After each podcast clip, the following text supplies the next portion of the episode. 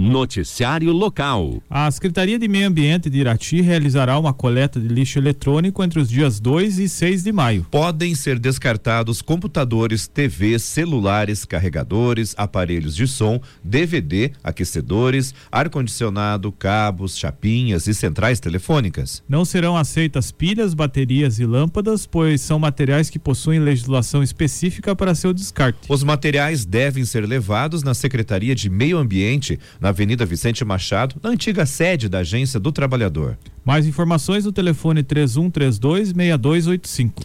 Polícia.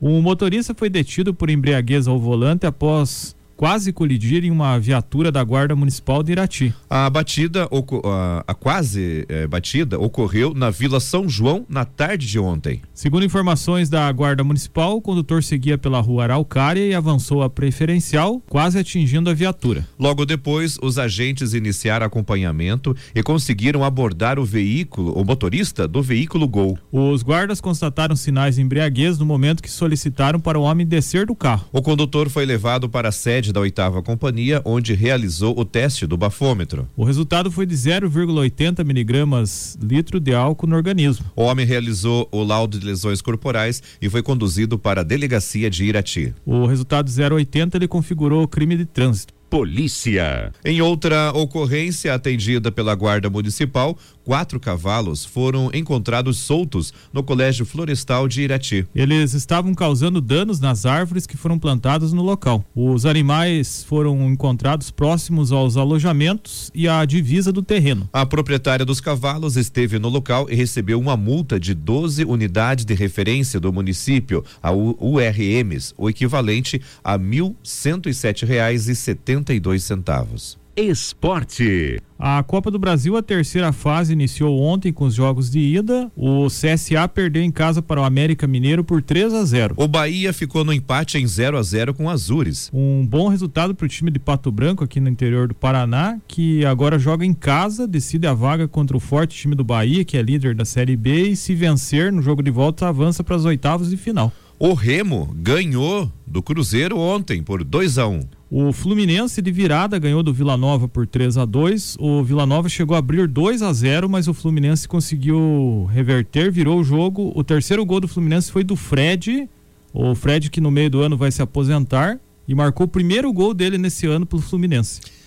E hoje tem a continuidade da rodada, dezenove horas, o Tocantinópolis recebe o Atlético Paranaense. O Fortaleza enfrenta o Vitória. E o Goiás vai, é, oh, perdão, o Atlético Mineiro, ele joga contra o Brasiliense. E o Goiás joga contra o Bragantino. dezenove e trinta hoje, Juventude e São Paulo. dezenove e trinta hoje também tem Curitiba e Santos. Esse jogo tem transmissão a partir das vinte horas na Super Nayoá, logo após a Voz do Brasil, em parceria com a Rádio Banda B de Curitiba. vinte e uma e trinta hoje são três jogos, um deles é entre Portuguesa, Carioca e Corinthians. E esse jogo tem transmissão da Super Nayoá em conexão com a Rádio Paiquerê de Londrina. Acabando o Curitiba e Santos, você já pode conferir o Portuguesa, Carioca e Corinthians na Super Nayoá. Os outros dois jogos, às vinte e uma e trinta, o Ceilândia joga contra o Botafogo. E a equipe da Tombense enfrenta o Ceará. Esporte. Pelo Campeonato Brasileiro da Primeira Divisão, hoje, dezenove e trinta, tem um jogo antecipado, que é lá da quarta rodada,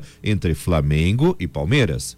Pelo Campeonato Paranaense da Segunda Divisão, terceira rodada, hoje, às dezenove horas, o Toledo joga contra o Iguaçu. dezenove e trinta, o Arucó joga contra o Foz do Iguaçu. Aqui em Irati também teremos jogos importantes hoje pela Copa Imprensa de Futsal no ginásio Fortunato Colasso Vaz. Jogos de ida da semifinal, dezenove e quarenta e cinco, o Leite São Miguel Clínica Eduardo Bento joga contra o Parquidens Ótica Lori. E às vinte e uma horas, o time do Canarski Amigos enfrenta o Lewandowski, gerenciamento A M E C de Malé. Noticiário Estadual. Artistas paranaenses poderão fazer murais e grafites em escolas da rede pública do Paraná. Essa é a proposta do projeto, entre aspas, Arte Urbana, Grafite, Educação e Cultura, Escolas Coloridas do Paraná, que está com o edital de inscrição aberto até o dia nove de maio. O edital vai selecionar artistas que apresentem obras inéditas de intervenções artístico-urbanas em artes visuais nas linguagens grafite e pintura mural. Ao todo, 90 cinquenta e seis escolas no estado, em cidades com menos de vinte mil habitantes, receberão as intervenções artísticas. O projeto é promovido pelo Instituto Paranaense de Desenvolvimento Educacional, Fundepar, e a Secretaria de Estado da Comunicação Social e da Cultura, via a Superintendência Geral da Cultura. Os artistas selecionados no edital receberão premiações de vinte mil com recursos da Lei Aldir Blanc, totalizando um valor de um milhão e novecentos e vinte mil. De acordo com o coordenador da Ação Cultural e Economia Criativa da Secretaria de Estado da Comunicação Social e da Cultura, André Avelino, os artistas selecionados podem fazer intervenções fora de sua cidade de origem. Apesar disso, artistas locais poderão ter preferência durante o processo, segundo André. Na região, municípios como Cruz Machado, General Carneiro, Malé, Rio Azul e Porto Amazonas são alguns que participam do projeto. Os municípios atendem dois critérios para participar do programa: possuir menos de vinte mil habitantes e ter escolas que podem receber murais ou grafites com sessenta metros quadrados. Conforme André, os artistas terão que apresentar um projeto que tenha o tema, abre aspas, entre aspas, identidade local. Artistas que tenham recebido recursos municipais ou estaduais provenientes da Lei Aldir Blanc com o mesmo objeto não podem participar do edital. No ato de inscrição, o artista deverá apresentar fotos e comprovações de outros trabalhos na área que ele tenha feito. Noticiário Estadual. Nos dois anos de pandemia, a busca por viagens longas de avião diminuiu, tanto pelo fechamento de fronteiras e necessidade de isolamento, quanto pela crise econômica. Já a procura por destinos próximos, lugares aonde é possível ir de carro com a família, por exemplo, ganhou força.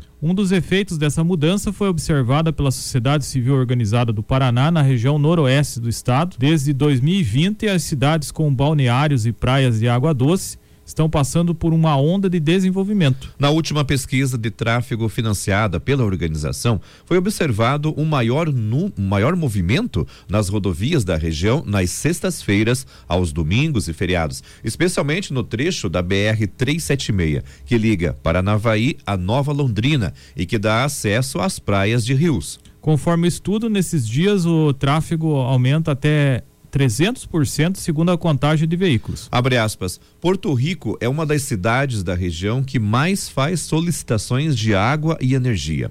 Muitos terrenos estão sendo vendidos e casas de veraneio sendo construídas, fecha aspas, diz o presidente da Sociedade Civil Organizada do Paraná, o Demerval Silvestre. Ele também explica que esse maior movimento atraiu investimentos. Abre aspas, os empresários estão investindo em diversas áreas, principalmente no ramo de alimentos, fecha aspas, conclui ele.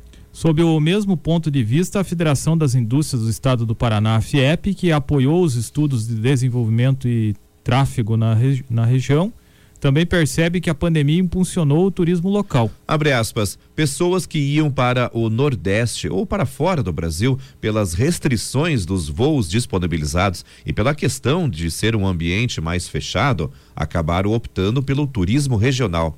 Portanto, vimos uma maior procura por hotéis e vendas de terreno no extremo noroeste. Fecha aspas, aponta João Arthur Mor, gerente de assuntos estratégicos da FIEP. Nesse cenário favorável, a construção de um novo resort na região está quase saindo do papel. Por enquanto, setenta por cento do projeto foi vendido a investidores durante esse boom da procura pelas praias de rios do Paraná, segundo a Sociedade Civil Organizada do Paraná. O empreendimento é de uma construtora que possui um outro resort no estado de São Paulo. O estado tem uma extensa, uma extensão de mais de mil quilômetros de rios contínuos que marcam a divisa do Paraná com São Paulo ao norte, com o Mato Grosso do Sul no noroeste e a fronteira com o Paraguai a oeste. No meio dessa área marcada por rios está a cidade de Porto Rico. De acordo com o secretário de Turismo da cidade, Christian Begosso, a temporada do município chega a oito meses por ano, com uma média de temperatura variando entre vinte e oito e trinta e dois graus. Porto Rico conta com cerca de vinte e oito quilômetros de margem do Rio Paraná e atrai turistas para a prática de esportes aquáticos,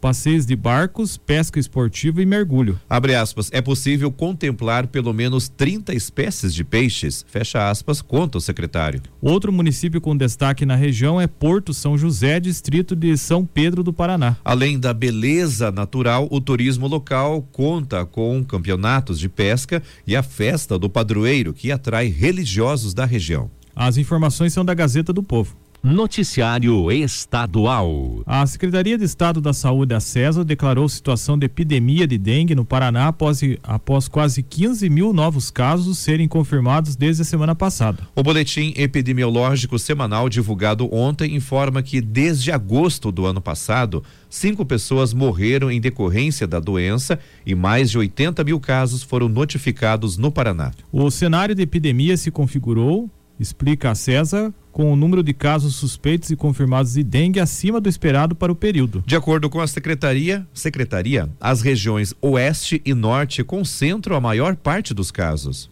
Francisco Beltrão, Medianeira, Arapongas, Cascavel, Salto do Lontra, Ampere, Catanduvas, Iracema do Oeste e Realeza foram os municípios com maior número de casos confirmados nas últimas seis semanas. O secretário de Estado da Saúde, César Neves, afirma que os boletins epidemiológicos anteriores indicavam que o estado caminhava para uma epidemia. Abre aspas, apesar do nosso constante monitoramento por parte da vigilância ambiental, os números aumentaram e agora precisamos reverter a situação. Tivemos óbitos e não queremos que os casos aumentem.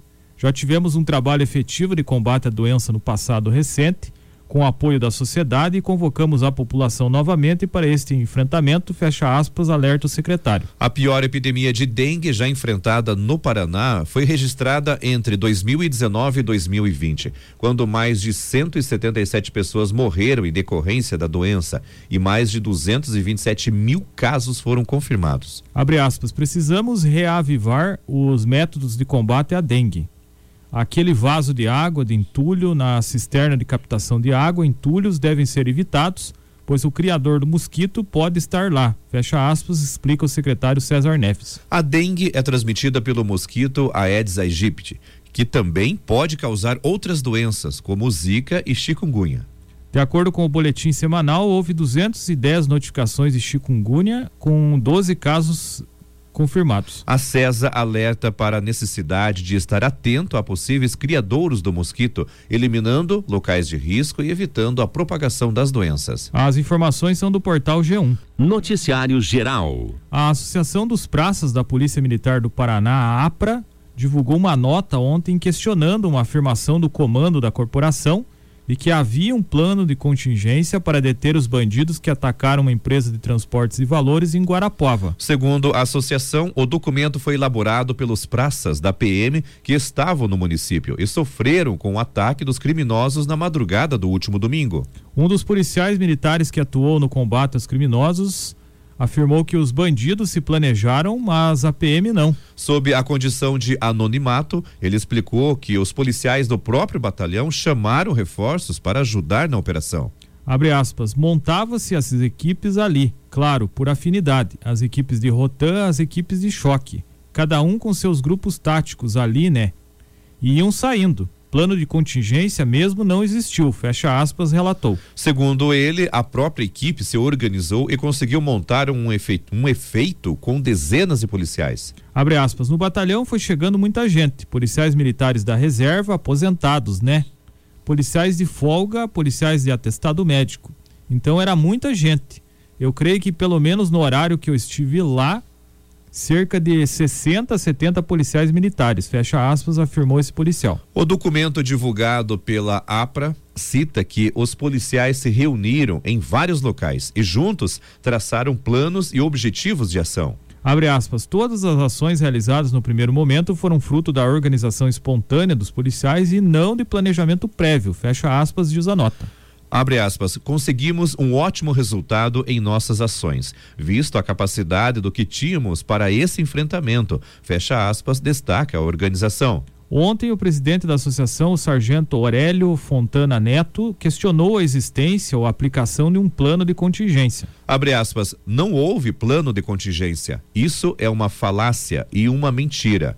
A verdade é que os policiais militares de folga e da reserva, os veteranos, pegaram suas armas e saíram para combater o crime. Um plano de contingência tem que ser muito bem montado, na questão de que você tem que falar com diversas instituições. Fecha aspas, argumento sargento. No domingo do ataque, os policiais estavam em plantão de Páscoa. A R P C teve acesso à escala do décimo sexto Batalhão de domingo para segunda. Durante todo o dia, segundo a escala, havia vinte e quatro policiais trabalhando, dezesseis deles escalados para fazer patrulhamento em viaturas. No momento do ataque, eram cinco viaturas com nove policiais trabalhando. Ontem, o tenente-coronel Joas, responsável pelo batalhão de Guarapuava, disse que no momento do crime eram vinte e dois policiais tra- trabalhando. Ele avalia que para o dia em que tudo aconteceu, o número era suficiente para dar tranquilidade à cidade, que tem quase duzentos mil habitantes. Porém, o tenente-coronel O coronel admite que o efetivo poderia ser maior. Abre aspas, quanto mais policiais, melhor para a atividade da P M ostensiva. Evidente que nós trabalhamos com planejamento, estratégia, fecha aspas, diz ele. O Joas também reforçou que foi colocado em prática um plano de contingência. Na segunda-feira, o comandante-geral da P M, coronel Hudson Leôncio Teixeira, afirmou que um plano de contingência foi colocado em prática na hora do ataque. Abre aspas, havia um indicativo sim de que o nosso estado poderia ser alvo desse tipo de crime. Com um plano de contingência, nós tínhamos tropas preparadas que chegaram rápido para fazer o cerco na Proforte, empresa de valores atacada. Fecha aspas, disse o comandante. Abre aspas, ao chegar ao local, o secretário de Segurança Pública foi informado sobre o plano existente e como ele seria aplicado. E outras reuniões foram feitas no decorrer das horas para readequar ações conforme a necessidade. Sem planejamento, uma ação criminosa como esta poderia ter trazido mais danos ao patrimônio e à vida dos cidadãos da cidade. A ação conjunta e planejada das forças de segurança, sob coordenação da Polícia Militar, resultou na retomada da tranquilidade na região, fecha aspas, informou a Secretaria de Segurança em nota. As informações são do portal G um. Agora são oito e quarenta e dois e assim chegamos ao final da edição desta quarta-feira do Café com Notícias. Amanhã é feriado, não temos a edição do Café, mas retornamos na sexta, né, Zubi? Isso mesmo. Então, para quem vai folgar, para quem vai trabalhar, um bom feriado, para quem, principalmente quem, quem vai folgar, amanhã aproveita um pouquinho para descansar, né?